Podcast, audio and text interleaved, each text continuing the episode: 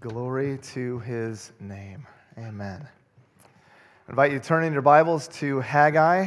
Haggai, we'll be looking at chapter 2, verses 10 through 19. It can be found on page 791 in the Pew Bible. 791 in the Pew Bible. Haggai 2, 10 through 19.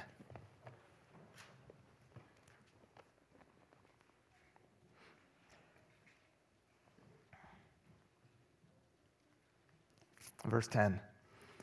On the 24th day of the month of the ninth month, in the second year of Darius, the word of the Lord came by Haggai the prophet. Thus says the Lord of hosts Ask the priests about the law.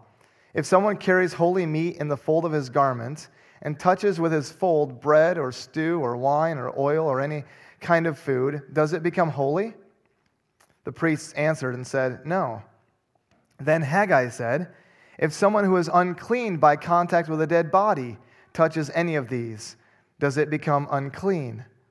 The priest answered and said, It does become unclean.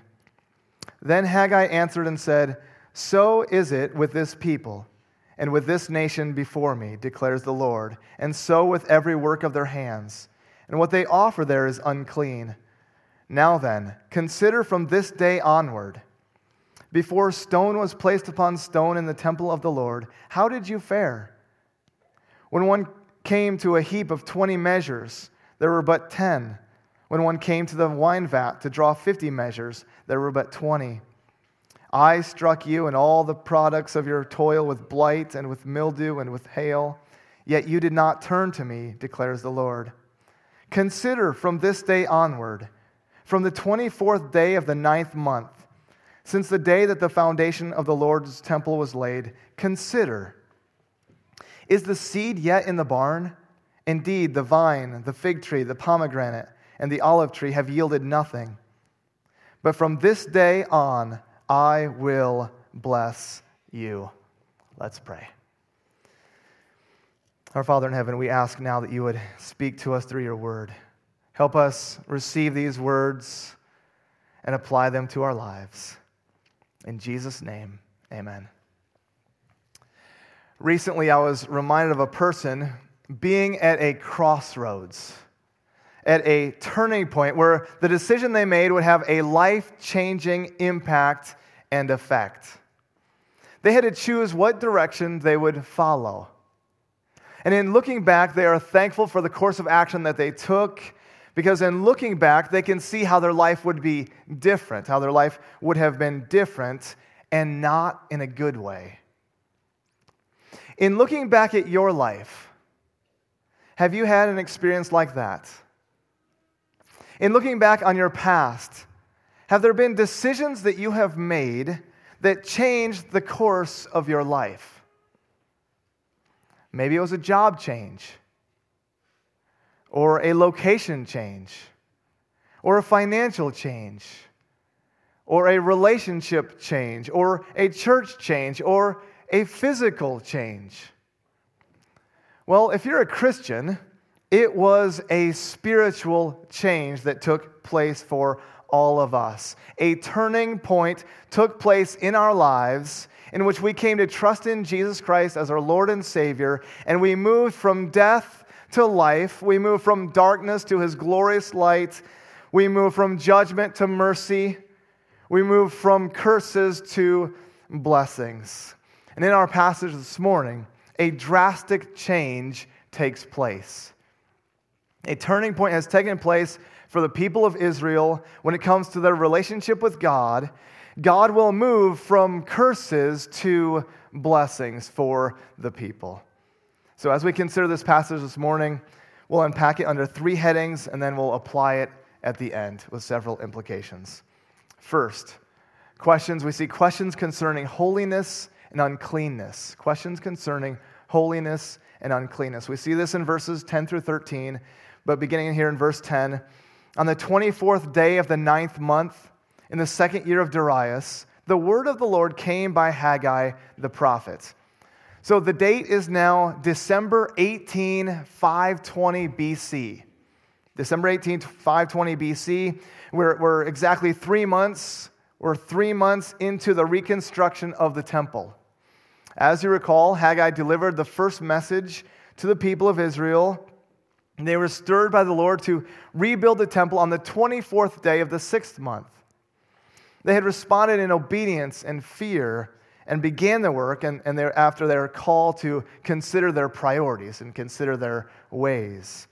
Then in the second month, then in the, in the second message, in the seventh month, despair and discouragement began to settle in for the people.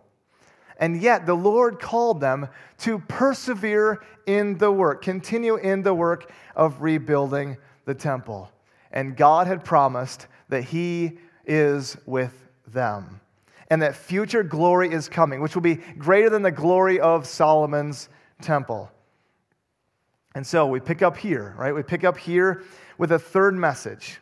We pick up the story in the ninth month, and the word of the Lord came by Haggai the prophets. And this time, the priests are now addressed. We, we've seen in the previous messages that the leaders were addressed Zerubbabel and Joshua, who was the high priest, and the covenant community was also addressed. The, the, these were the religious leaders in that day. If you had questions about the law, they would go to the priest to receive instruction concerning the law and its interpretation. It was a responsibility of the priest to then provide instruction for uh, for the people based on God's law. And that's what we see in verses 11 through 13. Notice 11 through 13. Thus says the Lord of hosts Ask the priests about the law. If someone carries holy meat in the fold of his garment and touches with his fold bread or stew or wine or oil or any kind of food, does it become holy? The priests answered and said, No. Then Haggai said, If someone who is unclean by contact with a dead body touches any of these, does it become unclean? The priests answered and said, It does become unclean. So, two questions are now brought to the priests concerning holiness and uncleanness. According to Leviticus 11 through 15, the people of Israel were given laws concerning holiness and uncleanness. These laws highlighted the Lord's demand for holiness. Uncleanness and defilement prevented one from participation in worship and in community life, in the religious community. And so these two questions concern holiness and uncleanness. And in the first scenario, someone carries holy meat in the fold of their garment, right? So they have a fold of their garment, they carry the meat in that garment, and then the fold of the garment then touches bread or stew or wine or oil or any kind of food, does that food then become holy? Now, before we unpack this further, what does it mean to be holy, right? Because the, the meat, the meat is here described as holy. So what does it mean to become holy? To be holy means to be set apart, distinct, it could refer to something or someone. It could also be defined as consecrated or wholly devoted for a sacred purpose, right, for God's purposes. So, holiness refers to God setting someone or something apart for consecration to a specific task or purpose. The meat that was offered to the Lord became holy, and whatever touched the meat also became holy. And in this instance, the holy meat touched the garment and therefore would have made the garment holy by direct contact. But now, the garment is touching something else other food that, that's listed here. So, do those things, do those things then become holy? So, the holy meat touches the garments, and the garment touches other food. Is the food, that other food, now holy? That's the issue. The issue is whether the garment, which was made holy by direct contact with meat, can then transmit and transfer holiness to something else, some other objects. Can holiness be transmitted to the third level? That's the idea. That's the question. And the priest's reply is what? The priest answered and said, No. And that leads to the second scenario. Someone who is unclean by contact with a dead body touches any of these things, does that make them unclean? And their answer is yes, it becomes unclean. In fact, if someone touched the holy, that is unholy, something touched the holy that is unholy, unclean or undefiled, it makes the holy thing unclean. It makes the holy thing unholy. In other words, defilement and uncleanness are transmitted to that which is holy. Uncleanness is more contagious than holiness. And perhaps an illustration would help, right? Perhaps an illustration will help. When we are healthy, we can't pass on our good health to someone who is sick. I wish we could do that. But when we are sick, we can pass on our sickness to someone who is healthy. One is contagious and the other is not. When a child's clean hands touch a wall at your house, they don't make the wall clean. But when your child's dirty hands touch the clean wall, they make the wall dirty. And we probably know that scenario all too well. Don't touch anything. Don't touch anything. That's what's going on here. Now, why? Why this illustration, right? Why, why these questions concerning holiness and uncleanness? Leads us to our second point. We see the consequences for uncleanness. The answers to the questions are now applied to the people of Israel and their work in rebuilding the temple and the sacrifices that are offered there. So look with me at verse 14. Then Haggai answered and said, So is it with this people and with this nation before me, declares the Lord. And so with every work of their hands, and what they offer there is unclean. So the answers to the questions concerning holiness and defilement are now applied to this people, to this nation before the Lord. And similar to what we saw back in chapter 1, verse 2, in which the Lord referred to them as these people. The Lord is not pleased with this people, He's not pleased with this nation. And specifically, what we see in verse 14 is that the Lord declares every work of their hands, and what they offer there is unclean. In other words, because of their defilement, because of their uncleanness, the work on the temple, the offerings being given there are not pleasing to Lord. They are not acceptable in the Lord's sight.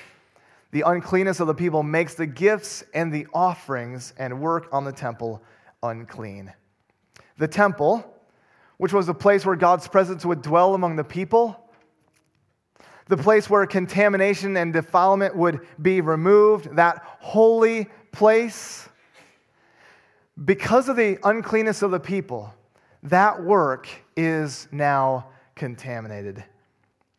As a result of their, uh, their spiritual uncleanness, they contaminate everything with which they come in contact. Therefore, the Lord takes no pleasure in the specific task of rebuilding the temple, He takes no pleasure in their sacrificial offerings. Everything they do and everything they offer was defiled by their sin. And the evidence of this was seen in the consequences of their, for their disobedience. The evidence that God did not delight in their work and their offerings was seen in the covenant curses that came upon the people. As you may recall, the people of Israel, they lived under the old covenant. And they were blessed when they obeyed, and they were cursed when they disobeyed. You can read about this in, in Deuteronomy 28. Their disobedience, as you know, ultimately led to their exile, right? They experienced God's judgment it led to their exile, but then they had finally arrived back in the promised land. They were still experiencing the curses of the covenant. We saw this in chapter 1. The Lord blew away what they had made. The Lord withheld the dew and the produce. The Lord called for a drought. They had sown much but harvested little. It was like they had holes in their pockets. The money just disappeared. Their hard earned wage just vanished. And that's what they're reminded of again in verses 15 through 17. Now then, consider from this day onward, before stone was placed upon stone in the temple of the Lord, how did you fare? When one came to a heap of 20 measures, there were but 10. When one came to the wine vat to draw 50 measures, there were but 20. I struck you and all the products of your toil with blight and with mildew and with hail. Yet you did not turn to me, declares the Lord. So God calls them again to consider.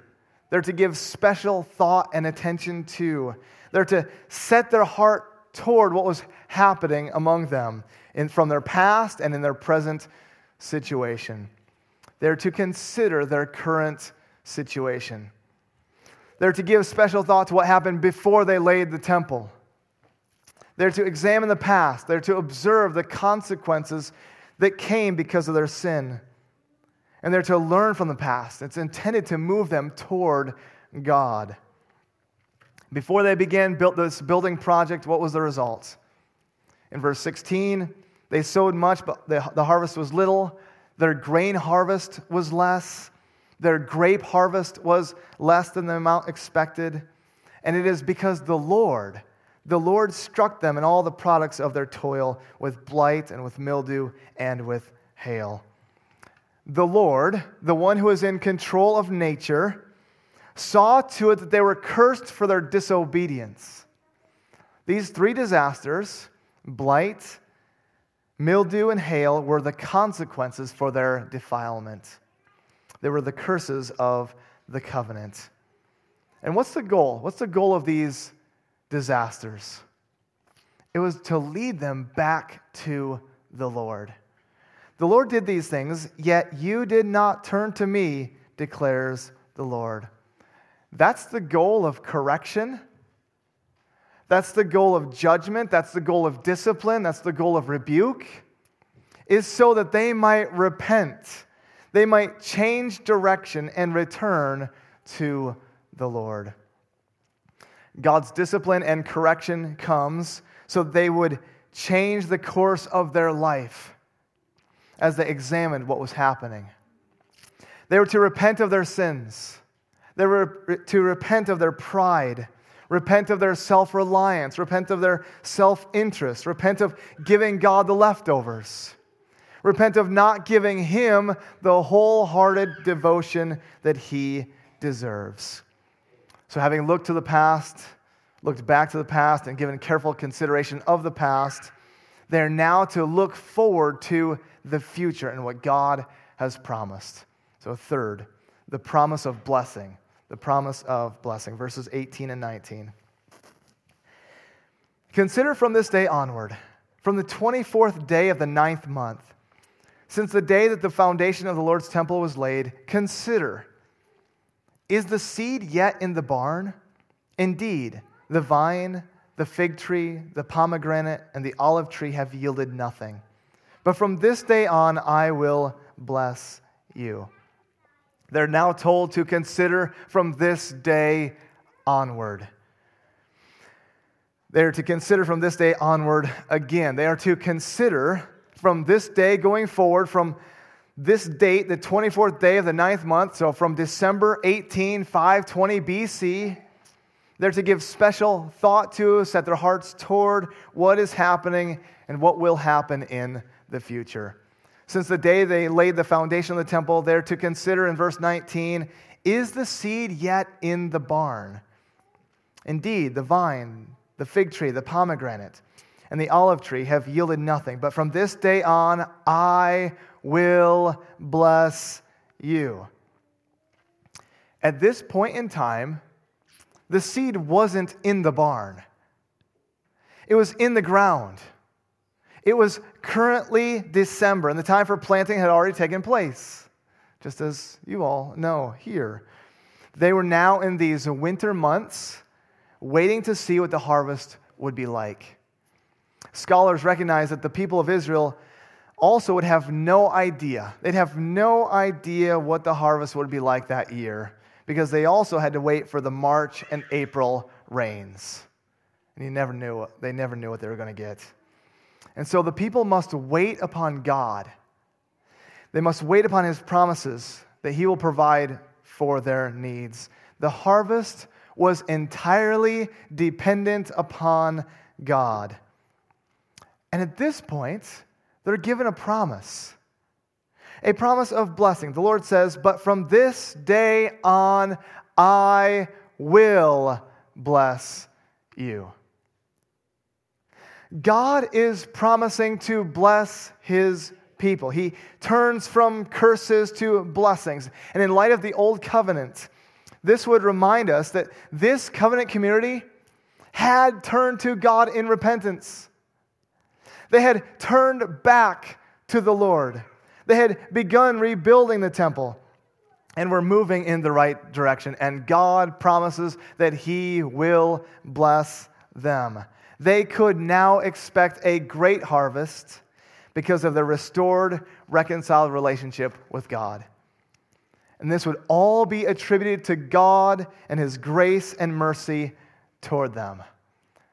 Though they had failed in the past and experienced His discipline and judgment in the past, he promises from this day onward, this day forward, that He will pour out His blessings upon His people. This is an act of God's grace and kindness toward repentant sinners who have turned to Him and are relying upon Him. And this promise, I will bless you, should also remind us of the covenant and the promise that God made with Abraham.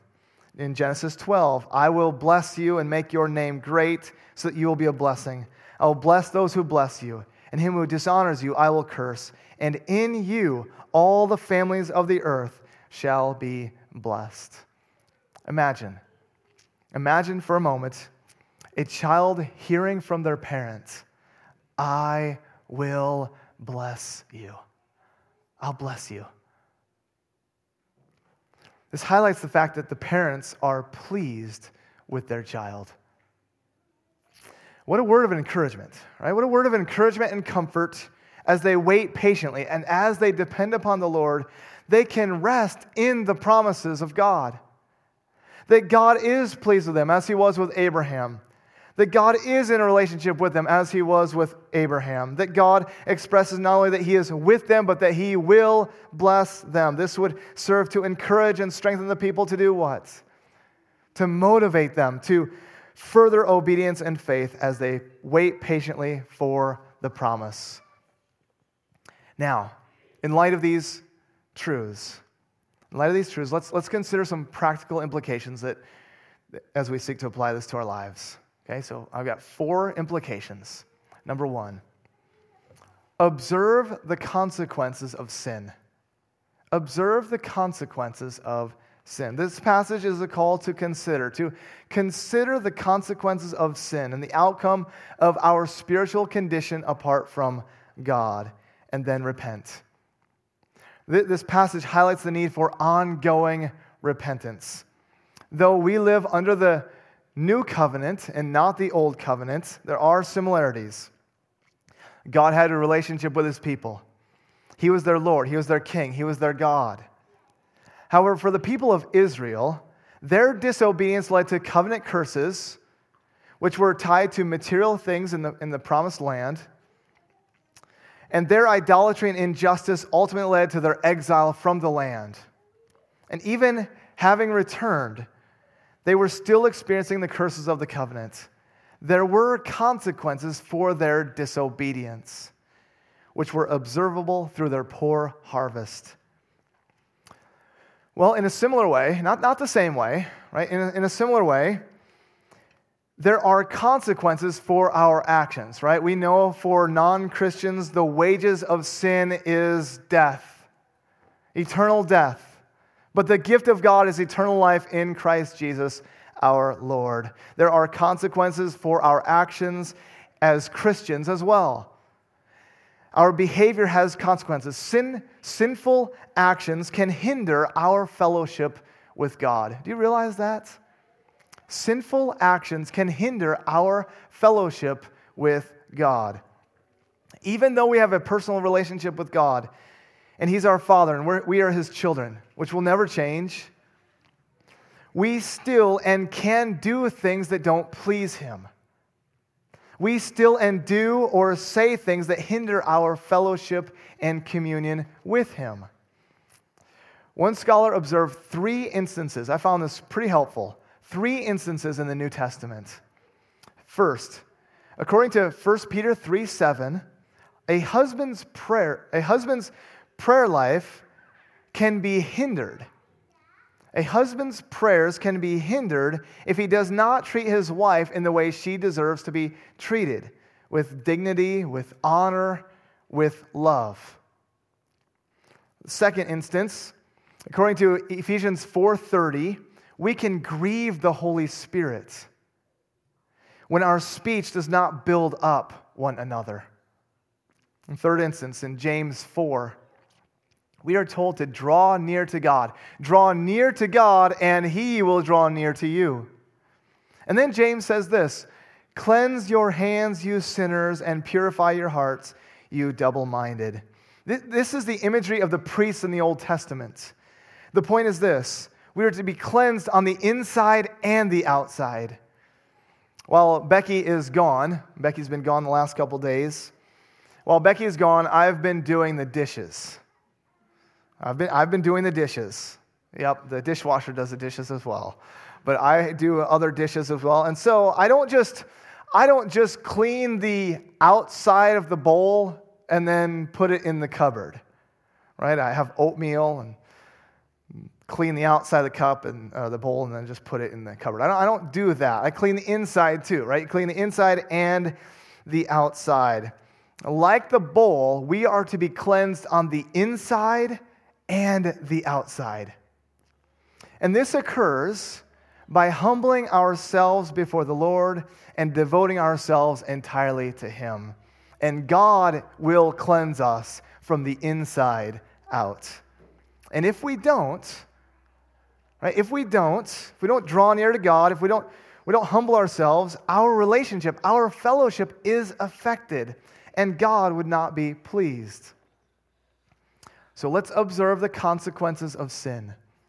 Number two, what do we do then? What do we do then? Christian, non Christian, what do we do then? We turn to Christ. We turn to Jesus. The point of this observation and this examination is intended to lead them, lead the people of Israel and us back to the Lord. It's intended to lead us away from our sin, away from our uncleanness, and to God, to turn back to Him. And yet, the people of Israel, we know this too well, the people of Israel often failed, they often refused, they needed new hearts, they needed the fulfillment of the new covenant. And then, at the appointed time, God sent his son Jesus to live the obedient life, to live the life that Israel failed to live in righteousness as the obedient son. And he came to fulfill the law's requirements and to die a sacrificial death on the cross as a substitute for sinners. The curses of the covenant then fell upon Jesus as he bore God's wrath for you and me.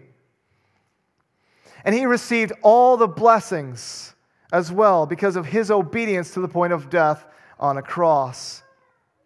We are then to turn to Christ because he is the one who can make the unholy holy. You see, prior to Jesus, when someone touched the unclean, like a leper, they too became unclean. It reminds me of a story in Jesus' ministry. When someone was unclean, like a leper, they were forced to go outside of the camp. They were required to remove themselves from community so that the contagious disease and uncleanness wouldn't affect others, right? They're to go in isolation. Which meant that they were isolated from family, from friends, from the community, from the religious family and community, they were excluded from others and alienated from God. It was understood as punishment for sin. And then, with the arrival of Jesus, a leper right? One who is, who is unclean, one who is defiled, comes to Jesus, and Jesus, moved with pity, stretched out his hand. And you're thinking to yourself, I'm thinking to myself, don't do it. Don't do it, Jesus. Don't touch the unclean because then you will become unclean. He stretched out his hand and he touched him. And immediately the leprosy left him and he was made clean. Remarkable. The clean touched the unclean and made the unclean clean. That's what Jesus does for us. And so we observe our sin, we observe the, the consequences, and we repent. We turn to Jesus.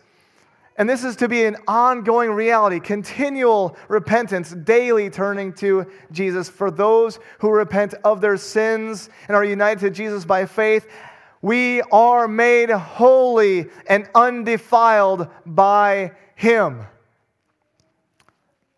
So, in light of what God has done for us in Christ, let's turn to Him in repentance and faith. Number three, set your heart on being holy. Set your heart on being holy. From this day on, set your heart toward, toward holiness and Christ likeness. You see, we, recognize here the significance of personal holiness in the work that we do. The people of Israel were, were in the land, they were doing a holy work, right? They're rebuilding the temple. And perhaps they, they supposed that the act of working on the temple, the act of working on that which was not contaminated, would actually rub off on them. Perhaps they thought that since they were doing a holy work and offering sacrifices, even in building the temple, that it made them holy and acceptable to God. Just because you are doing a holy work, serving in a church perhaps, or helping others in need, it doesn't necessarily mean that we are growing in holiness. Right? We can easily become deceived. But God is concerned with your personal holiness as you serve Him. One pastor rightly stated it like this God didn't just want them doing holy work, but being holy in their work. He didn't just want them doing holy work, he wanted them to be holy in their work. And that's so true, isn't it? That in whatever we do, right, God has called us to do lots of various things within our church, right, as you do your daily jobs. Whatever your job is, we're to be holy in all of our conduct. We're to act in a way that pleases God, no matter what He calls us to do. And as we do a work of ministry, as we build up the body of Christ, as we seek to make Christ known, we're to strive to be holy as the Lord our God is holy. Now, I would remind us as well that as we set our hearts and minds toward holiness, and a desire towards being holy, this doesn't mean, though, that we avoid all contact with that which is unholy or worldly, so to speak, right? That doesn't mean that. We have to be in the world in order to reach the world, right? But if the world's influence leads us away from our pursuit of holiness, then then we need to be aware of that. We need to watch out for that. We need to examine our hearts and not compromise in our own pursuits of holiness and Christ likeness. But the way we can reach the world, the unclean, so to speak, is the same way we were once reached. And it was likely, it was likely through someone who was a Christian, someone who was set apart for God and serving God. And what did they do? They came in contact with us and they brought us to Jesus, the only one who can cleanse us from every stain and sin. And so that's what we need to do.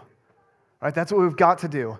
We need to persevere in the task of building God's kingdom as we serve the Lord and bring people to Him. Number four, lastly, rest in the promises of God. Rest in the promises of God. From this day on, from this day on, rest in God's promises. For those who have repented of their sins, for those who have turned to Christ, we are given promises by God. Just as the people of Israel were given the promise of God's future blessing, we can trust God that He will bless us in the future as well. And you, may, you might know this when we studied Ephesians. He has already blessed us in Christ with every spiritual blessing in the heavenly places. We are chosen, adopted, redeemed, forgiven given an inheritance that's imperishable, undefiled, and unfading. We have been given the Holy Spirit so that now we are holy, not because of our actions, but because God has given us His Spirit to dwell within us. We are made holy by God. We are considered holy ones. We are given resurrection life and already reigning with Christ. God has promised to bless us with his presence in the future when Christ returns. And so, as we wait for that day, from this day on, let's set our hearts on holiness and let's set and let's rest in God's promises. Let's pray. Our Father in heaven, that's what we want to do. Our heart's desire in prayer is that we would set our hearts toward holiness from this day on, that we would be set apart to serve you, wherever you place us, Lord. Help us live in a way that pleases you. And help us rest in your promises. You have given us many promises. You have promised to never leave us nor forsake us. You have promised us a future salvation in which we will be in your presence forever in a new heaven and new earth. We look forward to that day.